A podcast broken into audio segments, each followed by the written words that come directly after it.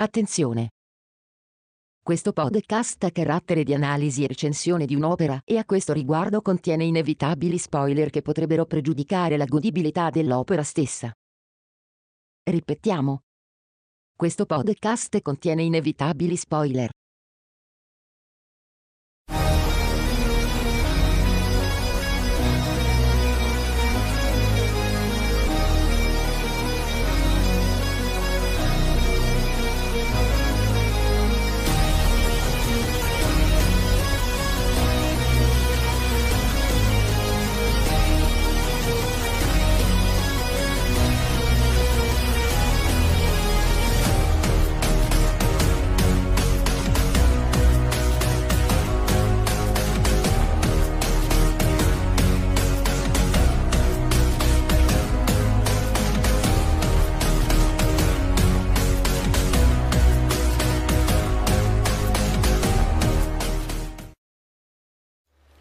Buonasera a tutti, popolo di Star Trek. Noi siamo i Talking Trek, questo è anche Talking Trek. Io sono Jared, amministratore di Star Trek Discovery Italia e sono in compagnia di Miles, curatore del blog TG Trek e anche direttore di TG Trek. E abbiamo insieme con noi stasera anche Sofia, studente di Eldams di Firenze, che studia. Sofia? Studio cinema, radio, televisioni e tutto ciò che ha a che fare con l'arte visuale, ecco.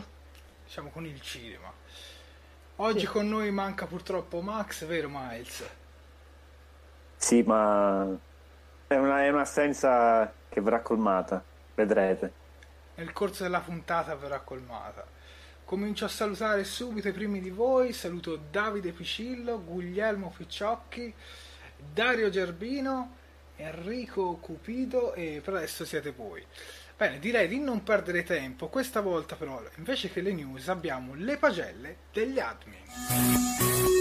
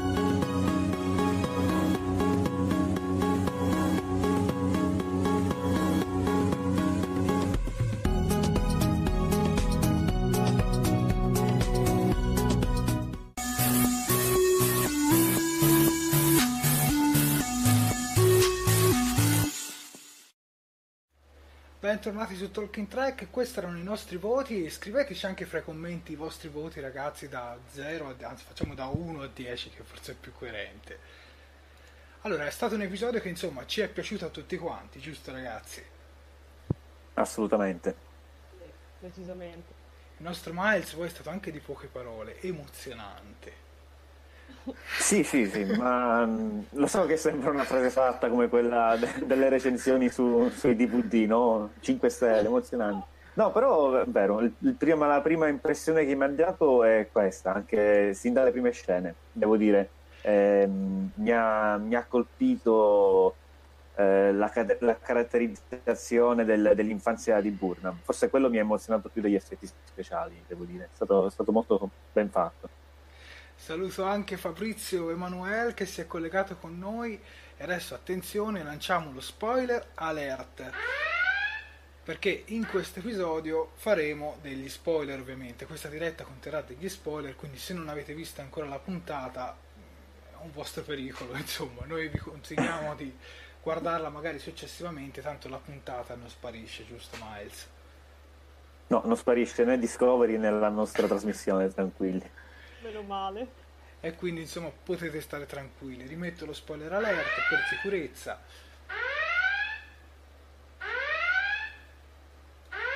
Perfetto, perfetto. Penso che adesso sia abbastanza chiaro. Stanno arrivando i primi voti. Davide Picillo gli ha dato un bel 9. Accidenti, un bel 9 Davide Picillo. Di... Spiegaci anche perché di questo voto così alto. Anche Guglielmo ha dato un bel 9, quasi perfetto l'episodio, ha detto. E Dario Cervino ha dato un bel 8, dai, come te Gianluca, e eh, Gianluca scusa, Miles. Intanto mi sfugge il nome. Tanto mi sfugge il nome. Insomma, sono stati tutti dei voti molto alti, insomma, questo episodio si può dire che è un gran bel episodio. Personalmente, per me è stato forse il secondo migliore episodio di Discovery fino ad adesso. Secondo voi? Sì, io guarda, come ti dicevo prima, non, non riesco a fare un, una, una comparazione. Sì, sì, perché comunque è evidente, l'avevano già anticipato in tutte le salse che la seconda stagione avrebbe avuto un cambio di tono.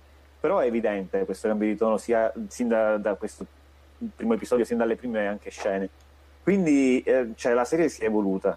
Eh, non riesco a fare una comparazione con la prima stagione. Però ecco, è una cosa fisiologica perché anche le prime stagioni delle serie precedenti sono molto diverse dalle seconde, le terze, soprattutto le quarte.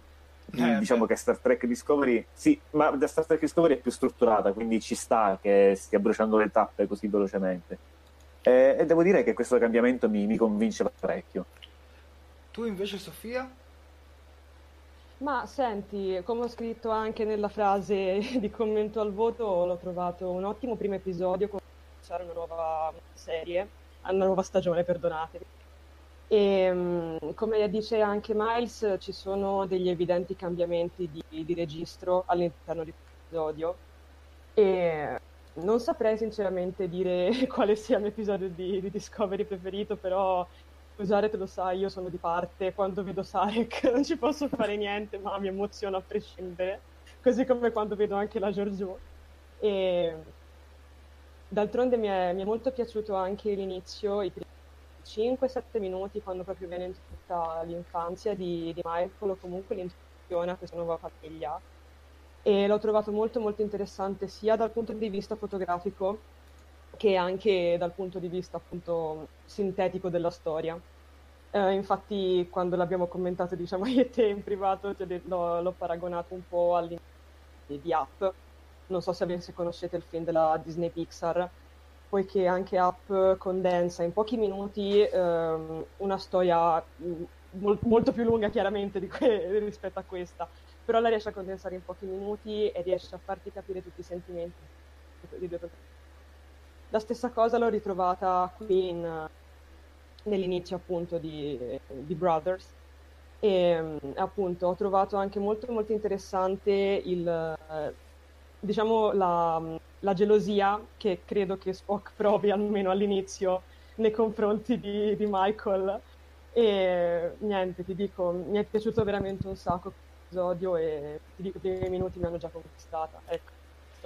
Continuo a leggere un paio di voti, scusami, leggo, leggo sì, il sì, voto prego. di Marco che gli ha dato un bel 8,5, Ivan 8, Dario ha detto un episodio che trasuta Star Trek da tutti fuori, accidenti, Enrico Cupido 8 e Davide Piscillo dice secondo lui è stato il migliore, si è sentito a casa dopo tanto tempo. Vai Miles, a te la parola. No, no, dicevo interessante questo riferimento di Sofia ad app della Pixar, considerando che Kurzman ha da poco dichiarato che proprio i film Pixar, la qualità dei film Pixar è un suo obiettivo per il franchise di Star Trek. E Kurzman è anche il regista di questo episodio che abbiamo visto, quindi evidentemente questa cosa è stata ricercata e, e come ha rilevato Sofia è anche stata ha centrato l'obiettivo in questo, perché capisco che magari ad alcuni questa sorta di retorica intimistica potrebbe non piacere, però come hanno scritto anche nei commenti è, è un elemento di Star Trek il lato umano e, um, io sono, sono, felice di come è stato, come è stato insomma, riprodotto. E poi all'inizio dell'episodio c'è spazio ultima frontiera. Io lì mi sono completamente innamorato. Questo episodio sarà fantastico. Non so voi ma sì un intro molto particolare. Ho letto questa cosa, guarda, sono proprio... Guglielmo ci dice, concordo con Sofia, lo storytelling di questo episodio è eccezionale. Dario ci dice, Spock che, ba- che sbatte la porta in faccia a Michael è molto poco logico, ma molto da Spock. Eh sì, anche quella scena Posso... l'ho trovata fantastica. Vai Sofia. A me è piaciuto un sacco invece come si è conclusa la scena, perché comunque eh, noi com- alla fine vediamo uno Spock che è bambino, quindi diciamo che perdonatemi se dovessi sbagliare, ma non credo che abbia completato tutto il percorso per annullare completamente le emozioni, quindi No, no. eh, anzi non credo che l'abbia neanche proprio cominciato, quindi sinceramente vedere uno Spock bambino che sbatte la porta in faccia a Michael appunto proprio in atto di gelosia, che secondo me già la gelosia viene anche eh, messa sotto metafora nel, nel, disegno che lui fa uscire dal, dall'ologramma, dall'ologramma insomma che che fa uscire dal, dal, tablet, che cos'è, insomma. da, dal disegno olografico. Tavoletta grafica vulcaniana, ultimo modello. esatto, esatto, tanto sono ricchi. e, ehm, diciamo che l'ho trovata appunto anche lì una, proprio una, una manifestazione di gelosia che uno Spock così piccolo mi giustifica. Ti dico, io non l'ho trovato affatto logico, anzi l'ho trovato decisamente molto sensato e l'ho trovato anche molto naturale sarò sincera. Sì, una scena molto efficace. Io immaginavo, chissà se le darà la mano, farà il gesto vulcaniano, invece boom, no, porta in faccia. Questo non me, non me l'aspettavo, ma ci sta tantissimo. esatto, ci sta perché dai, perché ti lascia, ti lascia bene. Sì, sì, sì. Chiediamo anche ai nostri fan a casa se vi è piaciuto questo giovane Spock, questo baby Spock, chiamiamolo così, che sto mostrando proprio la foto in questo momento. Sinceramente a me è piaciuto molto, però il, cioè, sembra un po' un cosplayer, diciamolo onestamente. Potevano impegnarsi un po' più col trucco, ma effettivamente un bambino, e penso un bambino in una sala trucco si stuferebbe, diciamolo onestamente. Però devo dire che comunque l'attore ha fatto bene la sua parte, dai, diciamolo. Molto Sembra brava, un secondo me, molto brava, secondo me è stata anche la giovane Michael Burnham. Sapete, sì. sai mica Gianlu e Miles se è la stessa attrice che interpretava Michael Burnham anche nella prima stagione nei flashback? Non mi sono informato, potrebbe essere, ma non mi sono informato. Perché mi sembra leggermente più grande, ma magari passando un anno. Beh, sì, è cambiato il tempo. È potrebbe essere anche quello. L'attore scelto non mi ha convinto, ha la faccia molto rotonda, Spock è più lunga, vero Dario Gerbino, l'ho pensato anch'io. Però effettivamente qua potrà avere quanti anni potrà avere Miles. Sicuramente molto più piccolo rispetto a Star Trek 2009 quando ce lo mostrano. Ah, sì, sì, sì. No. Ma qua avrà 5 anni, 6 anni, non penso di più. Quindi non lo so. Poi non so per gli standard vulcaniani. Magari più vecchio se ne dimostra di meno, non lo so. Francesco Laganà dice, come ha detto Sarek, sarai sempre figlio di due mondi, a Spock. Insomma, vedo che comunque c'è grande entusiasmo generale e sono veramente molto molto molto contento. Ma oltre a Spock... Sì, tra l'altro... Vai, vai. Sì, sì, no, parlando di Sarek, devo dire che comunque James Brain, che lo interpreta, mi, mi sta convincendo sempre di più man mano che lo vedo sullo schermo. La prima stagione era un po' titubante, devo essere sincero, però adesso eh, ritrovo lo stesso Sarek di, di, Mark Leonard, l'interprete originale, man mano che, che, va. E devo dire che anche il doppiaggio è, è azzeccato in questo caso. Una, una bella voce. Sì, io l'ho visto sia in lingua originale che in, che in, italiano, l'ho visto in ben due volte diverse. Devo dire che anche la lingua italiana gli rende giustizia. E adesso, oltre a Baby Spock, è arrivato giustamente anche un altro personaggio. Anson Mount che interpreta il capitano oh, Christopher Pike. Il capitano Christopher Pike. Questo era facile. Questo era facile. Però ho visto un po' titubanti, eh, in effetti. Davide Ficillo dice credo Però, sei vabbè. anni si spocca. No, ma sai perché titubavo? Perché la domanda era così semplice che pensavo ci sarà un trabocchetto sotto, invece no, era proprio semplice semplice.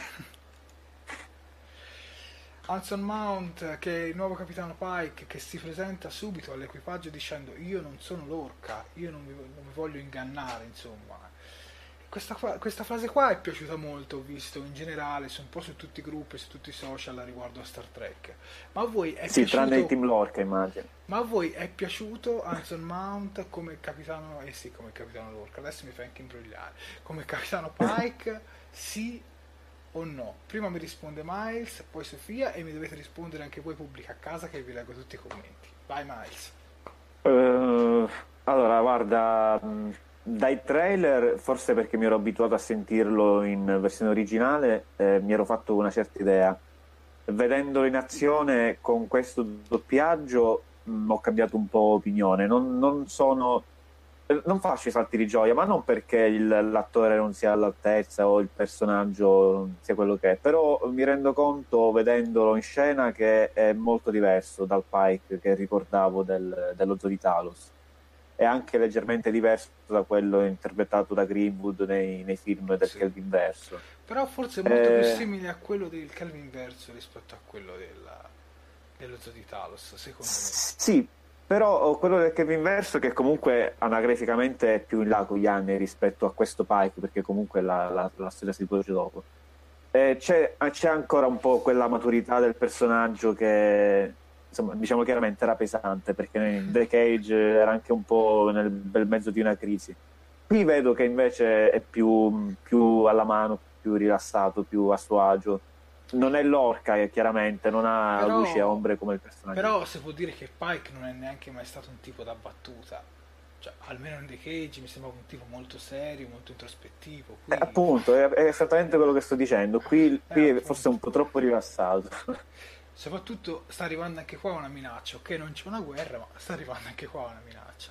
Sofia invece ma guarda, senti, io ti dirò, sarò sincera, um, come tu sai, Jared, io ero molto, molto scettica all'inizio nei riguardi di questo nuovo Pike. L'ho stata fin dai primi trailer perché avevo un po' un pochino d'ansia su come si sarebbe potuto comportare e anche quanto spazio avrebbe potuto prendere effettivamente all'interno degli episodi e poi successivamente nella serie. Diciamo che però a me questo Pike è piaciuto Dunque, non faccio i salti di gioia, io stessa preferisco assolutamente l'orca, però mi è piaciuto. Um, non è assolutamente un... Uh... Allora, concordo sul fatto che um, faccia anche troppe battutine.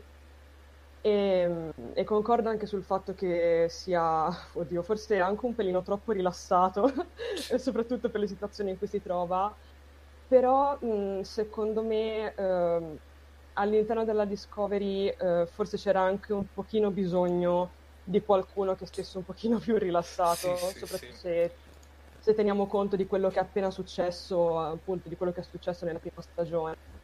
E infatti, come avevo già accennato a, a Jared per via corrispondenza privata, ehm, mi è piaciuta molto l'atmosfera che si è andata creando anche grazie un po' a Pike all'interno della Discovery Infatti diciamo che ehm, ho visto i membri dell'equipaggio ancora un po' scossi per quello che è la prima stagione, ma che comunque si comincia a respirare un'aria più tranquilla, mh, mm, appunto più rilassata, quasi più, più, amichevole rispetto alla prima Insomma, stagione. a inizio, a inizio episodio, poi verso la fine già un po' inizia sì, no, no, certo, quello sì, però ti dico, secondo me comunque Pike, almeno questo Pike ha contribuito a, a rendere il clima più rilassato, soprattutto appunto all'inizio.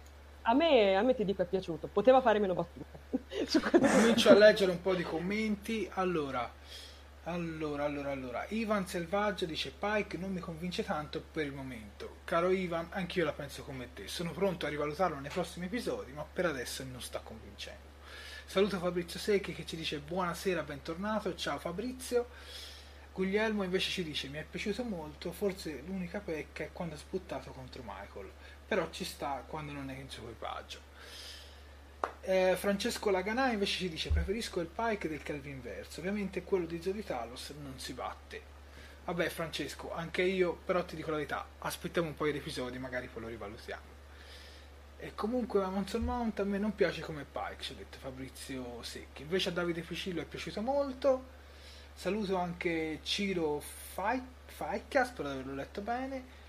Dario invece ci dice non ho un'opinione molto precisa al riguardo su questo Pike, mentre Lorca aveva convinto dal primo momento e credo che dovremmo tenerlo sotto osservazione. Concordo al 100% con te Dario. Ma Marco dice, è vero Sofia, gli sguardi dell'equipaggio sembrano aver fame di un po' di rilassamento. Comunque ragazzi vi ringrazio davvero tantissimi, siete tantissime oggi, cioè, scusate la ripetizione, ma siete veramente tanti, troppi, veramente vi ringrazio, vi ringrazio, vi ringrazio veramente tanto. Qualcosa da aggiungere su Pike, ragazzi? Poi comunque poi ci torniamo, eh. eh. No, no, su Pike in particolare, no, diciamo sull'atmosfera che porta. Ricordo che all'inizio um, molti temevano che mh, Discovery con la seconda stagione si sarebbe avvicinato un po' troppo allo stile The Orville, eh, con le battutine, l'atmosfera rilassata, anche la scena in ascensore. Però devo dire che questo non si è verificato, insomma, se la sono giocata bene, non è, non è diventata una parodia comica. Eh, sta bene l'atmosfera più rilassata, però è dosata bene, sia per Pike sia per il personaggio che probabilmente parleremo fra poco, che è l'ingegnere. Ma aspetta, mi hai nominato l'ascensore, allora adesso mostriamo anche Linus.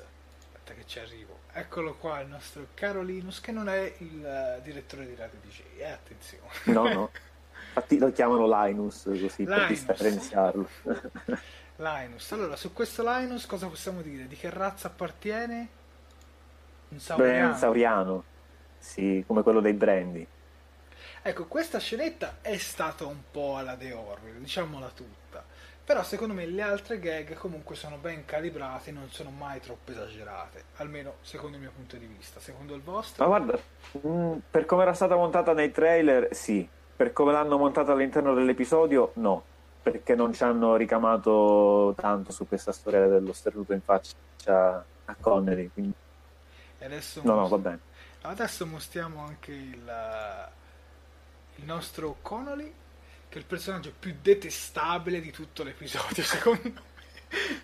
Voi pubblica a casa qual è il personaggio che avete detestato di più?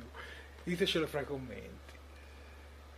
Allora, Marco ci dice un personaggio che deve crescere con gli episodi, sono certo che non deluderà. Penso si riferisse su Pike, non penso su Linus, su Linus. Mi correggo. Allora, su questo Connolly qualcosa da dire? Anche molto brevemente. Ma eh, diciamo che è stato bravo l'attore a starti antipatico sin dall'inizio, perché ci ha messo veramente poco, cioè almeno secondo, secondo il mio modestissimo parere, cioè, da, da, quando l'ho visto arrivare su, sul teletrasporto tutto, tutto bello, tutto tirato, tutto, tutto impettito, l'ho guardato e ho detto ok, no. E, sarò sadica, ma sono contenta che sia morto subito. Guglielmo infatti ci dice Connolly is the new Wesley Crusher. Bravo Guglielmo. Sì. 92 minuti di applausi. Leopoldo, Leopoldo ci dice: A mio avviso, questo Pike conferma l'aspetto più importante di questo personaggio. È un pragmatico uomo. Ed è questo comunque un pochino si nota. Ora, tornando un po' indietro, volevo anche commentare la scena di, di, di Stamez che rivive i ricordi di Dovessi vedere questa scena, adesso io ho messo questa scena con l'occhio, proprio perché mi ricorda sia questa scena qua e un po' in generale tutto, un episodio di Black Mirror che si chiama, che si chiama, ce l'avevo scritto qua, The Entire History of You, ricordi pericolosi in italiano, dove c'era questo, questa persona che riviveva i ricordi e poi a un certo punto iniziava a diventare geloso e iniziava a fare una strage o qualcosa del genere. Comunque questa tecnologia è un po' troppo avanzata, che ne pensate? Rispetto a quello a cui siamo abituati.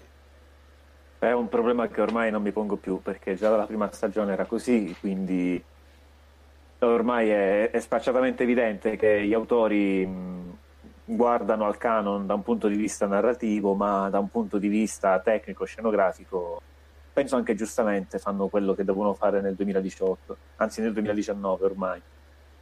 Quindi ci sta. Mi piace immaginare che magari anche sull'Enterprise il capitano Kirk avessero roba negli occhi e non, e non lo sappiamo. Potrebbe essere. Magari noi vedevamo i bottoni colorati e loro vedevano tutte le lucine. Avevano, Questo dei spiegherebbe... problemi, avevano dei problemi agli occhi, effettivamente, quelli dell'universo specchio. Sì. Sofia, invece, sì. tu su questa scena ma ti dico, a me è piaciuta molto, ti dico, guarda, questo episodio, come ti ho già detto, come ho detto anche all'inizio, non vorrei essere ripetitiva, um, fotograficamente mi è piaciuto veramente, veramente tanto e um, la scena appunto di, di Stamez uh, direi quasi che mi ha, che mi ha commosso, ecco. E, um, l'ho, trovata, l'ho trovata molto intensa, sebbene molto breve, però la, ce la sono saputa gestire molto molto bene. E appunto e anche anch'io come Miles questo problema qua della tecnologia ormai non me lo pongo più cioè nel senso una volta vista la prima stagione passo avanti cioè Sì, diciamo, tutto diciamo pure trama, secondo, eh. diciamo pure che secondo me oramai bisogna un po' metterla da parte. A livello estetico Discovery è indubbiamente un po' un remake, come direbbe il nostro Max. Però a livello trama ha la sua coerenza, quindi io sono contento fino a quando la trama è comunque nel canon, diciamo così. Giusto Se c'è una cosa... Sì, sì, sì. No, ma mh, tornando a Stamets, se c'è una cosa che mi manca un po' della prima stagione è lo Stamets vecchia maniera. Mi manca un po' lo Stamets antipatico che dava le brutte risposte. Spero che troverà un, oddio, un oddio qualcuno con, Tilly, con Tilly, adesso parliamo anche di quella scena, visto che siamo su Stamez, parliamo anche di quella scena in cui Stamez ha deciso di accettare una cattedra a Parigi per l'Accademia delle Scienze, che cos'era? Qualcosa del Di genere. Vulcano, sì, l'Accademia delle Scienze di Vulcano. Come per, per insegnare, Quella no? scena lì mi ha fatto venire un po' la lacrimuccia, ma poi ho pensato, secondo me poi resta, quindi, quindi non mi Sì, faccio sì, tutti questi infatti, perché la flotta stellare ha, ha accettato il suo trasferimento, però prima deve completare la missione di Pike. Ma non si sa se Pike, eh, la missione di Pike si, si esaurisce in questo primo episodio o adesso che ha assunto il comando della Discovery finché non riparano l'Enterprise. Stamets deve rimanere lì, insomma, vedremo. Leggo un commento di Dario che dice ecco perché, ecco perché non si fanno i prequel, basta prequel, lì davanti il futuro c'è spazio. Hai ragionissima Dario, ma purtroppo come saprai anche tu se ci segui da un po', prima, almeno non adesso, poi a fine puntata vedremo anche qualcosa tra Paramount e CBS. Purtroppo per un sacco di tempo ci sono stati dei problemi in cui si diceva che CBS non potesse ambientare delle serie nel futuro. Infatti Miles potrà confermarti che già per Picard si sono mossi degli accordi, giusto Miles? Sì, sì, è così. Stanno, stanno discutendo perché CBS non può evidentemente fare tutto quello che le pare. Ecco, mettiamola Diciamo così. che secondo me Discovery è stato un po' l'esperimento che poi avrà affascinato anche Paramount, che ha detto ah guarda funziona di nuovo Star Trek in tv, allora quasi quasi si può tornare a collaborare. Ora non è andata proprio Sì, così, specialmente ora che il però- quarto film è naufragato. Capito? Però secondo me converrebbe ad entrambi insomma tornare insieme. Infatti già con Picard qualcosa già è tornata insomma a conciliarsi. Comunque ora mi attirerò sicuramente le antipatie di tutti dicendo questa cosa, ma secondo me i prequel non sono un problema. O almeno non sono un problema relativamente alla serie classica, perché la serie classica, mi dispiace ragazzi, ma è invecchiata male, è invecchiata malissimo da un punto di vista visivo, è stata avveniristica per i suoi tempi, ci sono certe cose che sono state inventate praticamente ieri rispetto agli anni 60, quindi tanto di cappello. Però da un punto di vista proprio della produzione televisiva è invecchiata male ed è invecchiata male a prescindere se fa il prequel oppure no. Certo, col prequel Discovery così cinematografico rigiri proprio il coltello nella piega, ma è comunque una cosa che non sta in piedi nel 2019, quel ventitresimo E secolo. poi comunque è ricordiamoci colpa di che- Discovery questa. Sì, e poi comunque ricordiamoci che comunque Discovery è anche il sequel di Enterprise e con Enterprise c'è molta più coerenza come sequel. È che Certo. Enterprise però è uscita quanto? 20 anni fa quasi, 18 anni fa se non No, 2000 è finita nel 2000, 5. 2000 sì, 2005 primi anni mi pare, 2000. E si è avviata verso il 2001 se non ricordo male. Sì, beh, sì, io, esatto, sono cresciuto, io sono cresciuto con i prequel perché sono cresciuto con Enterprise. La racconto ogni volta questa storia guardando Enterprise non sapendo che fosse Star Trek. La trasmettevano sulla 7, mi sembra prima o dopo trasmettevano Voyager, ecco Voyager non me la cagavo di striscio, scusate la parola, e mi guardavo sull'Enterprise. Poi Voyager ho avuto modo di recuperarla anche grazie a Netflix. Fateci sapere comunque anche la vostra fra i commenti. Enza ci dice: Bellissimo episodio, l'ho già visto due volte. Un tuffo nel passato. Anch'io, Enza, l'ho già visto due volte. Flavio, sperando che non sia un Picard eh, modello nonno di Heidi, ma no, non penso. Comunque avrà un po' di età anche Picard. Su Stamez volete aggiungere qualcosa? Io ho amato molto il rapporto tra Stamez e Till in generale in tutto il corso dell'episodio e anche per il potere della matematica, quella cosa lì. l'ho- sinceramente io l'ho apprezzata molto. Ok, se per Stamez è tutto, adesso arriviamo a Rhino, Reino, come la vogliamo chiamare? o come la vogliamo chiamare. Eh, dici, Reno, qualcosa, Rino. dici qualcosa tu, Miles, su questo personaggio. Sì, è, è Jet Reno, l'ingegnere che viene recuperato a bordo della USS Yawata, la nave incastrata fra i detriti degli asteroidi, che poi tra l'altro è una famosa comedian americana che è Tig Notaro. E anche in questo caso devo dire che mh, il doppiaggio italiano è molto azzeccato, hanno scelto una voce femminile molto ruvida, molto... secondo me ci sta molto bene su questo personaggio. Sì, Eh, eh, che tra l'altro- rende anche, ti posso dire. Sì, no, ma eh, tra l'altro eh, l'ha dichiarato anche la stessa attrice, è un personaggio cucito su misura per lei, perché anche lei ne- nelle sue performance teatrali ha questo, questo personaggio di donna un po' caustica, con le battutine taglienti. Ma non ti ha ricordato un po' Scotti dei Kelvin su qualche modo di fare? No, devo essere onesto, proprio Scotti no. Forse, forse un po' un McCoy, che non un McCoy Sì, maniera. non- Sì, io concordo appieno su questa cosa, infatti ti dico, quando io l'ho vista all'inizio, ehm, mi ha ricordato un pochino, allora diciamo che la prima volta quando è apparsa proprio, diciamo, da nulla, da dietro, da dietro il suo banco di lavoro, mi ha ricordato molto lo Scotty appunto dei film eh, Kelvin, che sarà un'opinione molto impopolare, ma a me quello Scotty non, non piace particolarmente, preferisco mille volte lo Scotty della serie E classica, pensa, e pensa scriveva, e pensa scriveva pure quei film. Cioè, No, no, ma per carità, guarda, ma allora senti, lo rispetto come comico, va benissimo, però come Scotti no, cioè mi dispiace più forte di me. comunque il pubblico Eh, mi dà ragione perché sia Dario che sia Francesco Laganà dicano Scotti al femminile e Scotti donna, casa chiusa. Quindi mi dispiace, io ho ragione, voi torto. Qualcosa da aggiungere appunto- su questo personaggio? Vai Sofia. No, appunto, a me, eh, cioè, ti dico, dopo che ha spiccicato le prime parole mi sono resa conto che era molto più McCoy rispetto a Scotti e l'ho apprezzato, mol- e l'ho apprezzato particolarmente, così come mi è piaciuto un sacco il fatto che lei si trovasse appunto su una nave medica poi alla fine, perché quello era. E io che sono nuova di Star Trek, questo tipo di navi non le ho mai viste, non so se esistono in, Sì, in qualche sì. altra... molto- ecco Sì. appunto, perdonate la mia ignoranza. Ehm, però appunto ho apprezzato molto perché per me è stata un'occasione anche per, per, diciamo, scoprire un nuovo tipo di vascello. eh.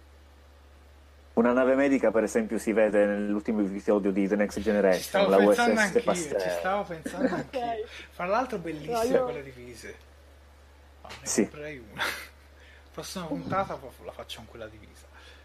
Un'ultima cosa su Reno, aspetta, aspetta, aspetta, che... aspetta, Davide Sì. dà ragione a voi due perché dice Bones Bones, lo dice anche due volte, così vi dà anche due punti. Grazie. Vai. Eh, certo, uno per me e uno per lei.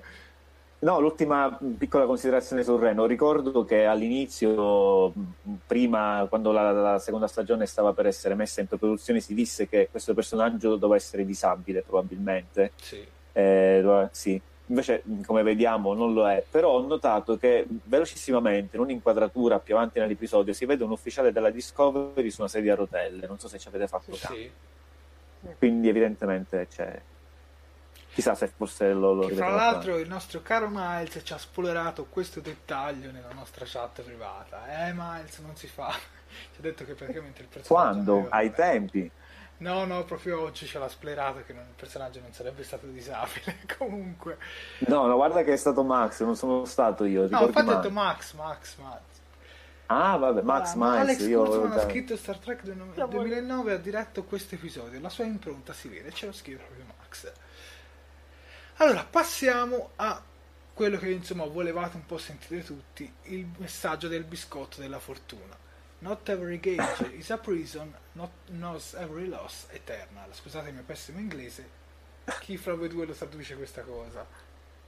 Eh, Sofia è più ferrata. Miles, vai, per favore, vai, vai. Miles, tu traduci gli articoli di tre movie e tre corse, non la sai tu. Eh, cose. Eh, ho capito, ma Sofia ha una pronuncia da dance.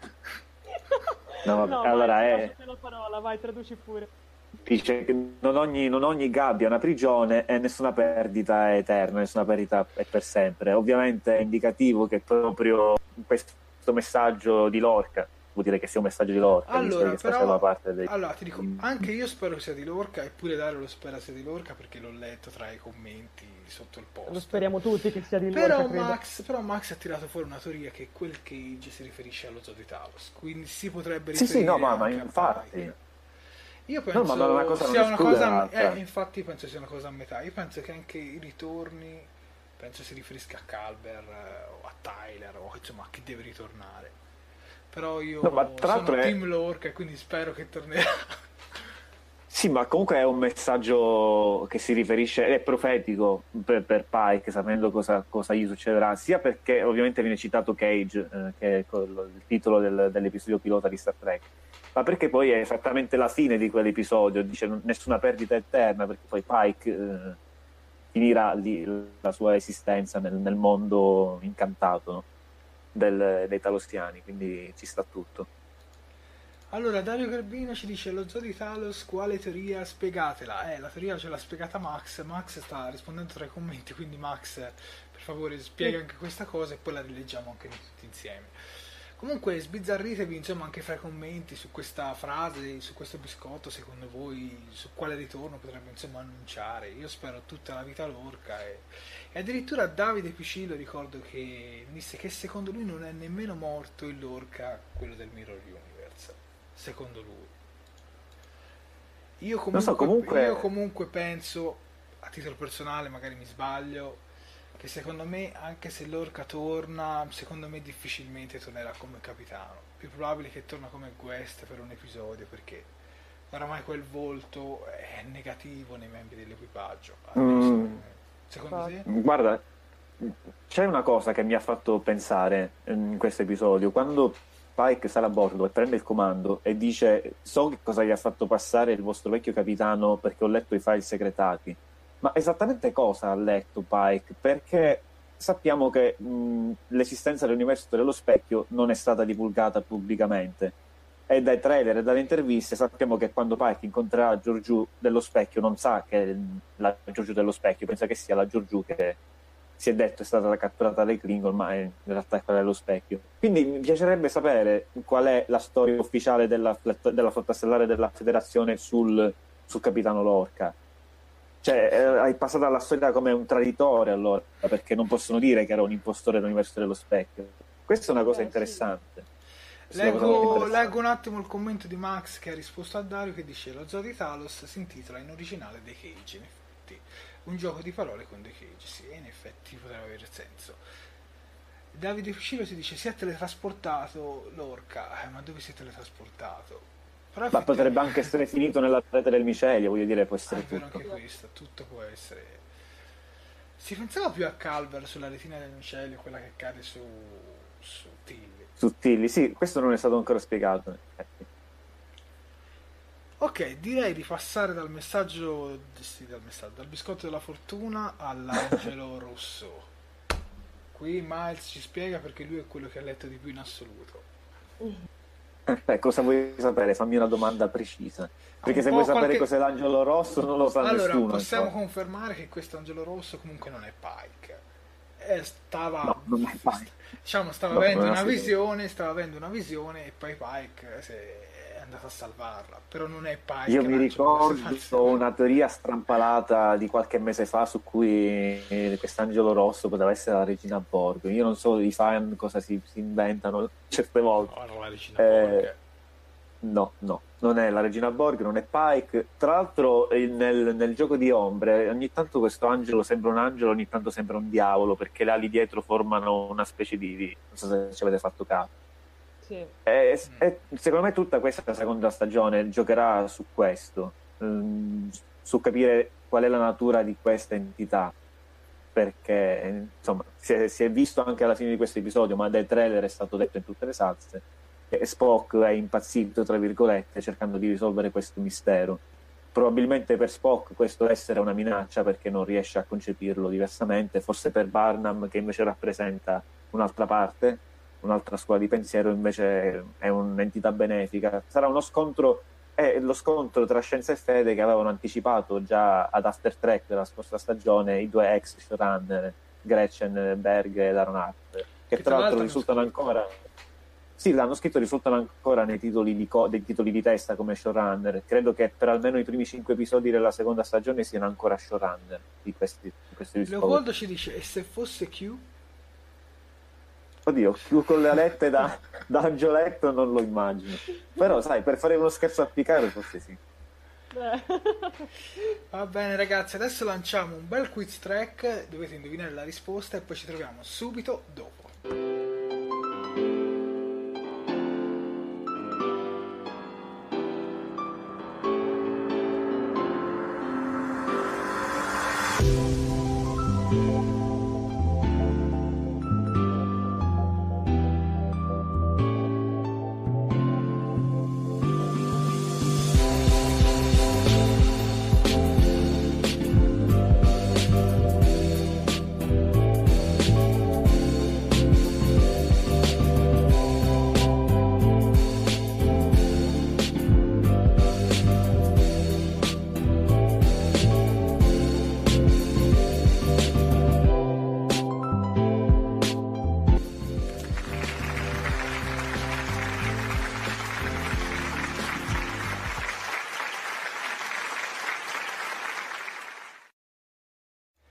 Bentornati su Talking Track e adesso c'è una sorpresa. Abbiamo Max al telefono con, direttamente dal viva voce. Vai Max. buona serata a tutti, buona serata eh, Jared, Miles e Sofia. Hai qualcosa Ciao, da Max. dirci? Ciao Max. Ciao Max. sì, beh, volevo dare eh, anch'io il mio voto e il mio breve e sintetico giudizio a, riguardo all'episodio Brother, il primo episodio della seconda stagione di Discovery. Il mio voto è un 8, ve lo dico subito, quindi concordo con Mike, eh, nonostante io sia forse del gruppo quello più legato al mondo classico di Star Trek e quello che ha sempre dimostrato più scetticità, scetticismo nei confronti di questo prodotto, devo dire che mi sono emozionato sin dalle prime scene e che ho abbracciato con gioia eh, questo nuovo corso di Star Trek Discovery. Mi sono sicuramente innamorato eh, del capitano Pike al punto da temere che tutta questa enfasi, questo buonismo e questa eh, beltà di questo personaggio poi nasconda una, eh, una trappola sotto sotto, che a un certo punto ci sia lo sconvolgimento, lo stravolgimento o addirittura ci sia l'atto più tragico che eh, caratterizza questo personaggio, cioè eh, l'incidente che lo porterà su una sedia a rotelle. Spero ovviamente, ma quasi spero di non vederlo proprio una cosa di questo genere, quindi dico L'importante è che non sia il Pike dello specchio. Con, eh, a gironzolare intorno, ho notato che non ci sono Klingon nella sigla, mh, mm, anche nei titoli di testa mi pare che ci sia solo Ash Tyler che passa di lì, quindi sì, per me va sì. benissimo perché non apprezzo molto i Klingon in generale e tanto meno l'ultima versione. E dovendo dare una frasetta d'effetto, eh, voi lo sapete, per me questo è un remake totalmente estetico, però, però si sta facendo amare, con questo primo episodio si sta facendo amare, quindi amiamo Star Trek Discovery, via. Va bene Max, noi ti salutiamo, è stato un piacere averti con noi. Insomma, speriamo di rivederti alla prossima puntata. Ce la metterò tutta, nel frattempo io continuo a seguirvi su Facebook e a scrivacchiare qualcosa commentando con gli altri fan che, che ci seguono. Una buona serata a tutti e lunga vita e prosperità. Lunga vita e prosperità lunga anche a te Max. Ciao Max. Ciao, ciao, ciao. Ebbene, questo era Max, il nostro caro, di solito terzo ospite che purtroppo oggi non era, non era qui con noi. Allora, la risposta al quiz e al quiz qual era Miles? Coraggio eh, o empatia? Bravissimo. Vediamo l'empatia, un po' tra i commenti chi ha risposto bene. Empatia, empatia, empatia, empatia. Bravi tutti quanti, bravi tutti quanti. Dario Gerbino dice Bella. no, voglio capire perché Dario Gerbino dice no o perché sei Darth Vader. Anzi no, non lo devo dire. Se no qua mi cacciano fuori come Matt Mira. Avete visto? È stato purtroppo anche cancellato After Track, giusto Miles? Sì, purtroppo noi siamo più bravi di lui, quindi CBS ha detto vabbè, c'è Talking Track, facciamo anche After Track, facciamo a loro. Infatti hanno detto faremo dirette Facebook settimanali, eh, ci pagheranno evidentemente. Non lo so, parlavano di noi o parlavano di qualche altra cosa? Andiamo avanti con gli argomenti che è meglio. A dopo l'angelo rosso ci sono gli alloggi del signor Spock, che personalmente io ho veramente amato, sia a livello di fotografia, adesso qua il nostro pubblico lo sta vedendo, e, e poi anche di dettagli, c'erano un sacco di dettagli, comunque alcuni ridisegnati e alcuni rimasti così come erano. Ci avete fatto caso? A Dario ci dice quando Pike potrebbe rivelarsi cattivo. Comunque dicevo che ho trovato questi alloggi molto molto molto belli, questi di Spock. Alcune cose le ho trovate degli elementi classici che saranno visti anche nella serie classica e poi anche degli elementi nuovi. Però devo dire che è molto coerente insomma con questo un po' design estetico di Discovery. Diciamo strizza Sì, un po' l'occhio al fan anche della serie classica. Infatti anche il numero degli alloggi è lo stesso della serie classica. Esatto. E anche insomma, gli elementi che troviamo negli alloggi di Spock, ehm, le, le campanelle vulcaniane che fa suonare Burnham toccandole con la mano, o la lira vulcaniana, i, i scacchi 3D. eh, Ci sono vari, vari riferimenti. Nero Gerbino ci dice dovete invertire la polarizzazione della connessione, ma purtroppo Dario non è neanche la connessione perché io ho la fibra, ma purtroppo è l'app che fa tutto questo che insomma ha un po' di problemi, si chiama OBS Studio. Sofia su questo, su questo alloggi? Ma senti, eh, io avevo visto anche le foto promozionali quando erano uscite comunque le foto che avevi messo, che avevi passato tu Jared in pagina o comunque nel gruppo de- degli interni Sì, si vedeva solo dall'esterno però. Mm, sicuro? Non me ne avevi... Sì, no, Vabbè, si vedeva comunque, Burnham mm, fa- dentro questa stanza, poi si vedeva l'esterno della... Sì, sì, no, no, ti dico comunque anche l'esterno, appunto, comunque anche l'esterno de- dell'alloggio eh, mi è piaciuto molto, l'ho trovato comunque un redesign molto azzeccato per, eh, per i tempi. Mi è piaciuto molto il il rosso fiammante che gli hanno messo, diciamo, agli stiti delle porte e soprattutto mi è piaciuto molto ehm, lo stacco netto che c'è stato eh, per far passare Burnham da- dalla Discovery all'Enterprise. C'è stato proprio un taglio di, di pellicola decisamente netto che sinceramente non mi aspettavo, però devo ammettere che mi ha colpito e, in modo positivo perché dai, almeno diciamo che in un certo senso ha... è stato un modo alternativo per farci vedere il- la sua fase di, di teletrasporto, quindi diciamo che hanno risparmiato quei due minuti di, di pellicola che ci volevano per farla salire sul, sul teletrasporto e farla arrivare fino all'Enterprise e quando Sì, ma, ma non solo quello, Sofia, è una trovata per evitare di mostrare un po' l'ambiente dell'Enterprise. Certo, su questo sono d'accordo. Ma secondo me lo mostreranno, è che non se Però lo volevano piaciuto. bruciare. Però ti dico, a me è piaciuto, che sia stato per risparmio oppure per, per evitare di mostrarti troppo, a me è piaciuto. Ma secondo me io sono convinto che lo mostreranno, anche perché bisogna vedere ancora altri personaggi come il number one, insomma, qualcos'altro deve arrivare. Leggo un paio di commenti, Leopoldo ci dice la, gra- la grata divisoria nell'alloggio è quella di Toss e poi gli scacchi Esatto. mitici. E Max invece ci rivela una curiosità, che gli alloggi di Spock sono stati riutilizzati nell'episodio Short Trek di Mad per fare il ponte di comando della nave Tellari- Tellarite. Sì, Sì. sì, esatto. Tra l'altro tutti gli short tracks sono disponibili su Netflix, li, trovate ne- li trovate nella serie, nella, sì, mi sto imbrogliando, li trovate nella sezione trailer e altro e se non li avete ancora visti vi consiglio di vederli perché effettivamente in questo episodio c'è stato anche un collegamento. Si è vista la sorella di Suru o Saru, come lo volete chiamare, che era stata già intravista nell'episodio dei Brigade Star degli short tracks. Giusto? Mm, ti correggo, ti correggo perché non, è, non, non- non mi sembra che si sia fatta vedere la sorella, Sì. ma se n'è parlato.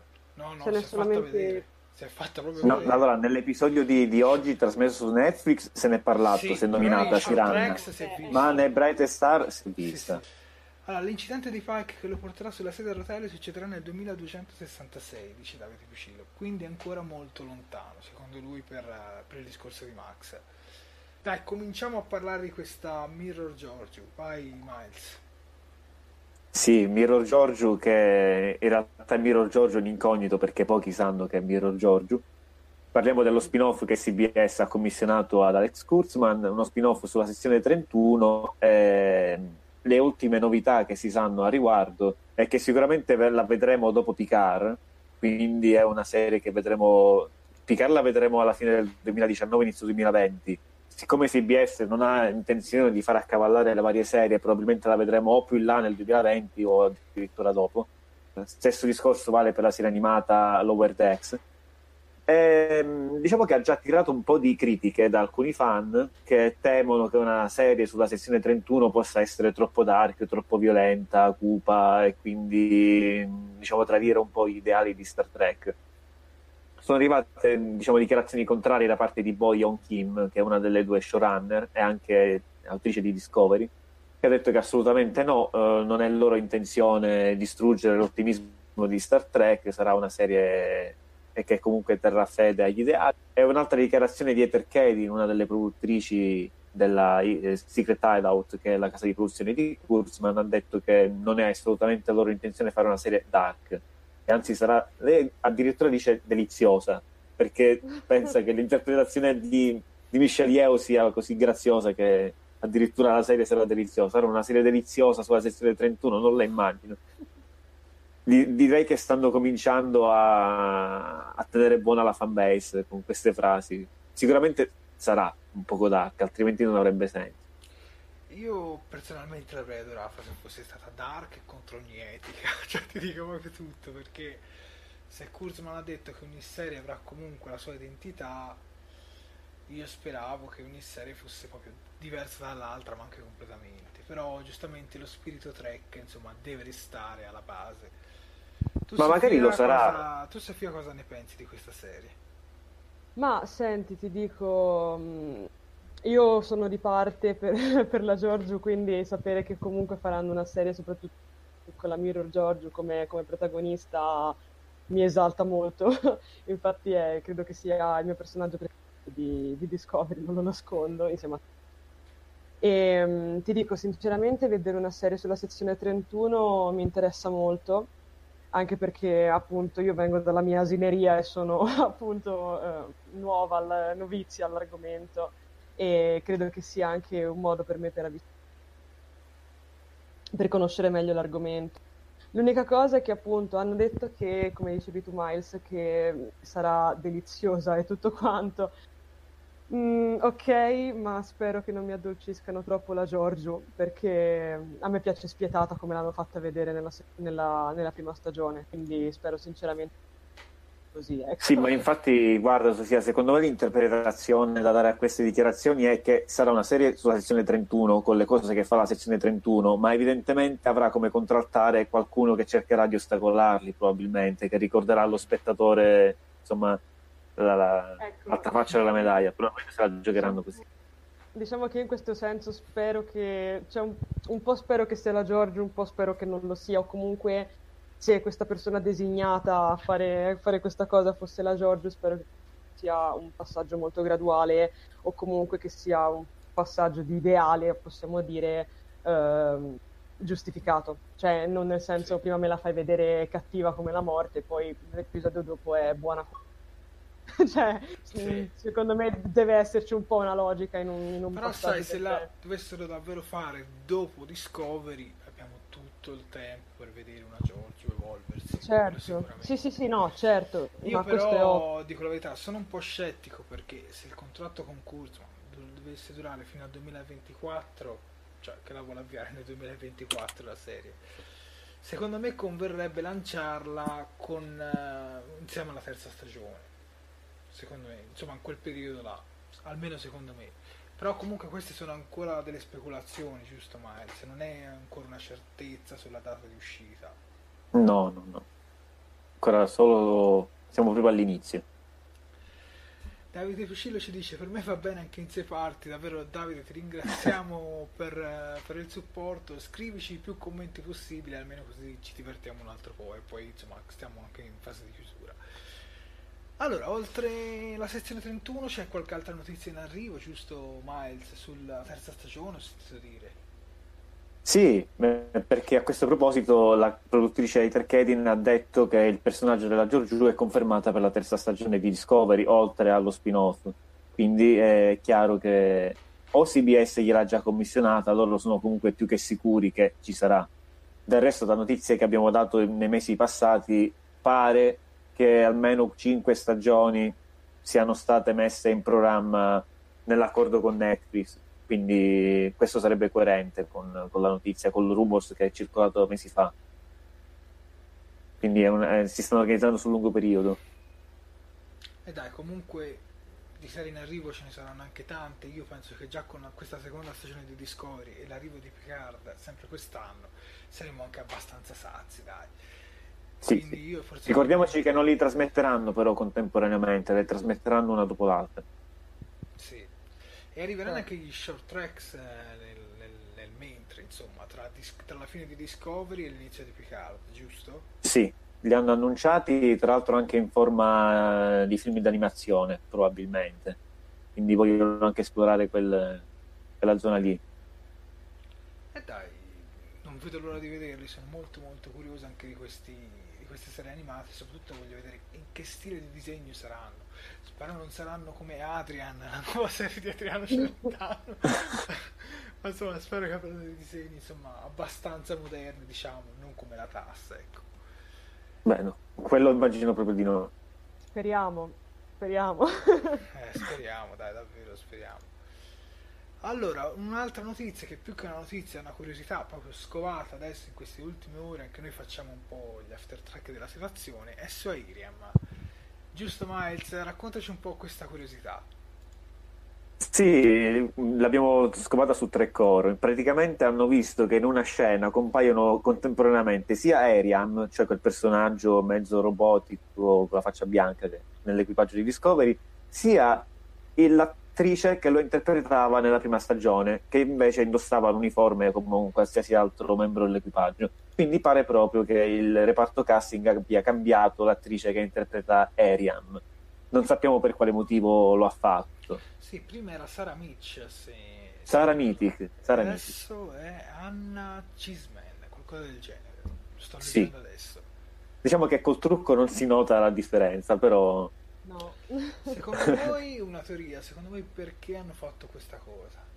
Perché l'attrice originale era abbastanza scarsa, magari cercavano un'attrice un po' più brava, non so. ma secondo me molto semplicemente perché l'attrice non riusciva a sopportare le sedute di trucco estenuanti ore, ore, ore.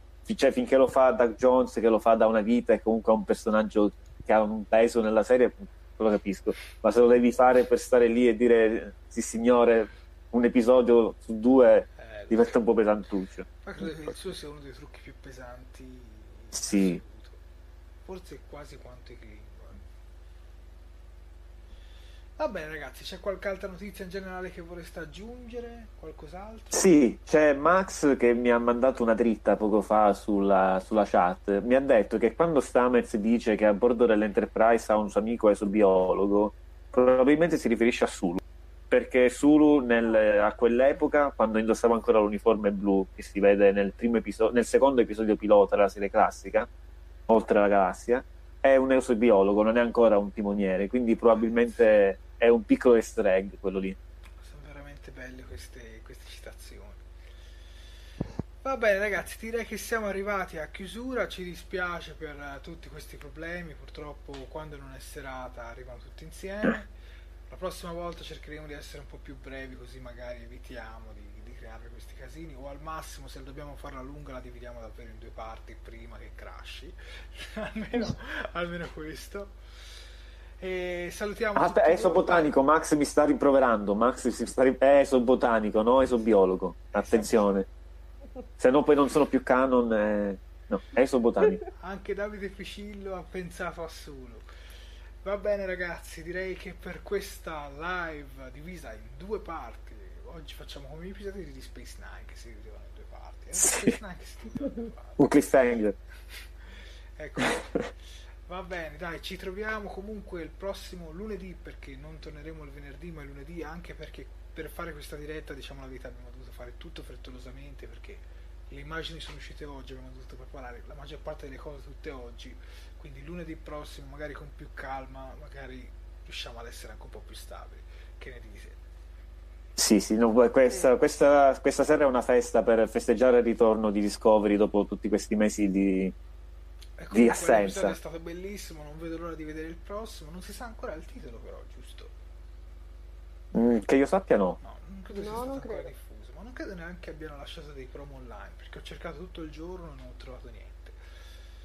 Va bene, vediamo un po' sui commenti. Ok, tutto a posto. Va bene, ragazzi, sia tutto. Io vi ringrazio. Saluto tutte le persone che ci hanno seguito da casa.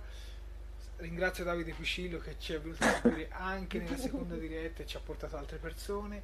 Ringrazio Max, ringrazio Miles, ringrazio Sofia, ringrazio insomma voi due per la vostra calorosa ospitata. Insomma, mettiamo così. Mi sto sì, poi per l'assegno passi al solito posto. Va bene. Va bene, grazie ragazzi, ciao ciao. Ciao ragazzi. Ciao ragazzi.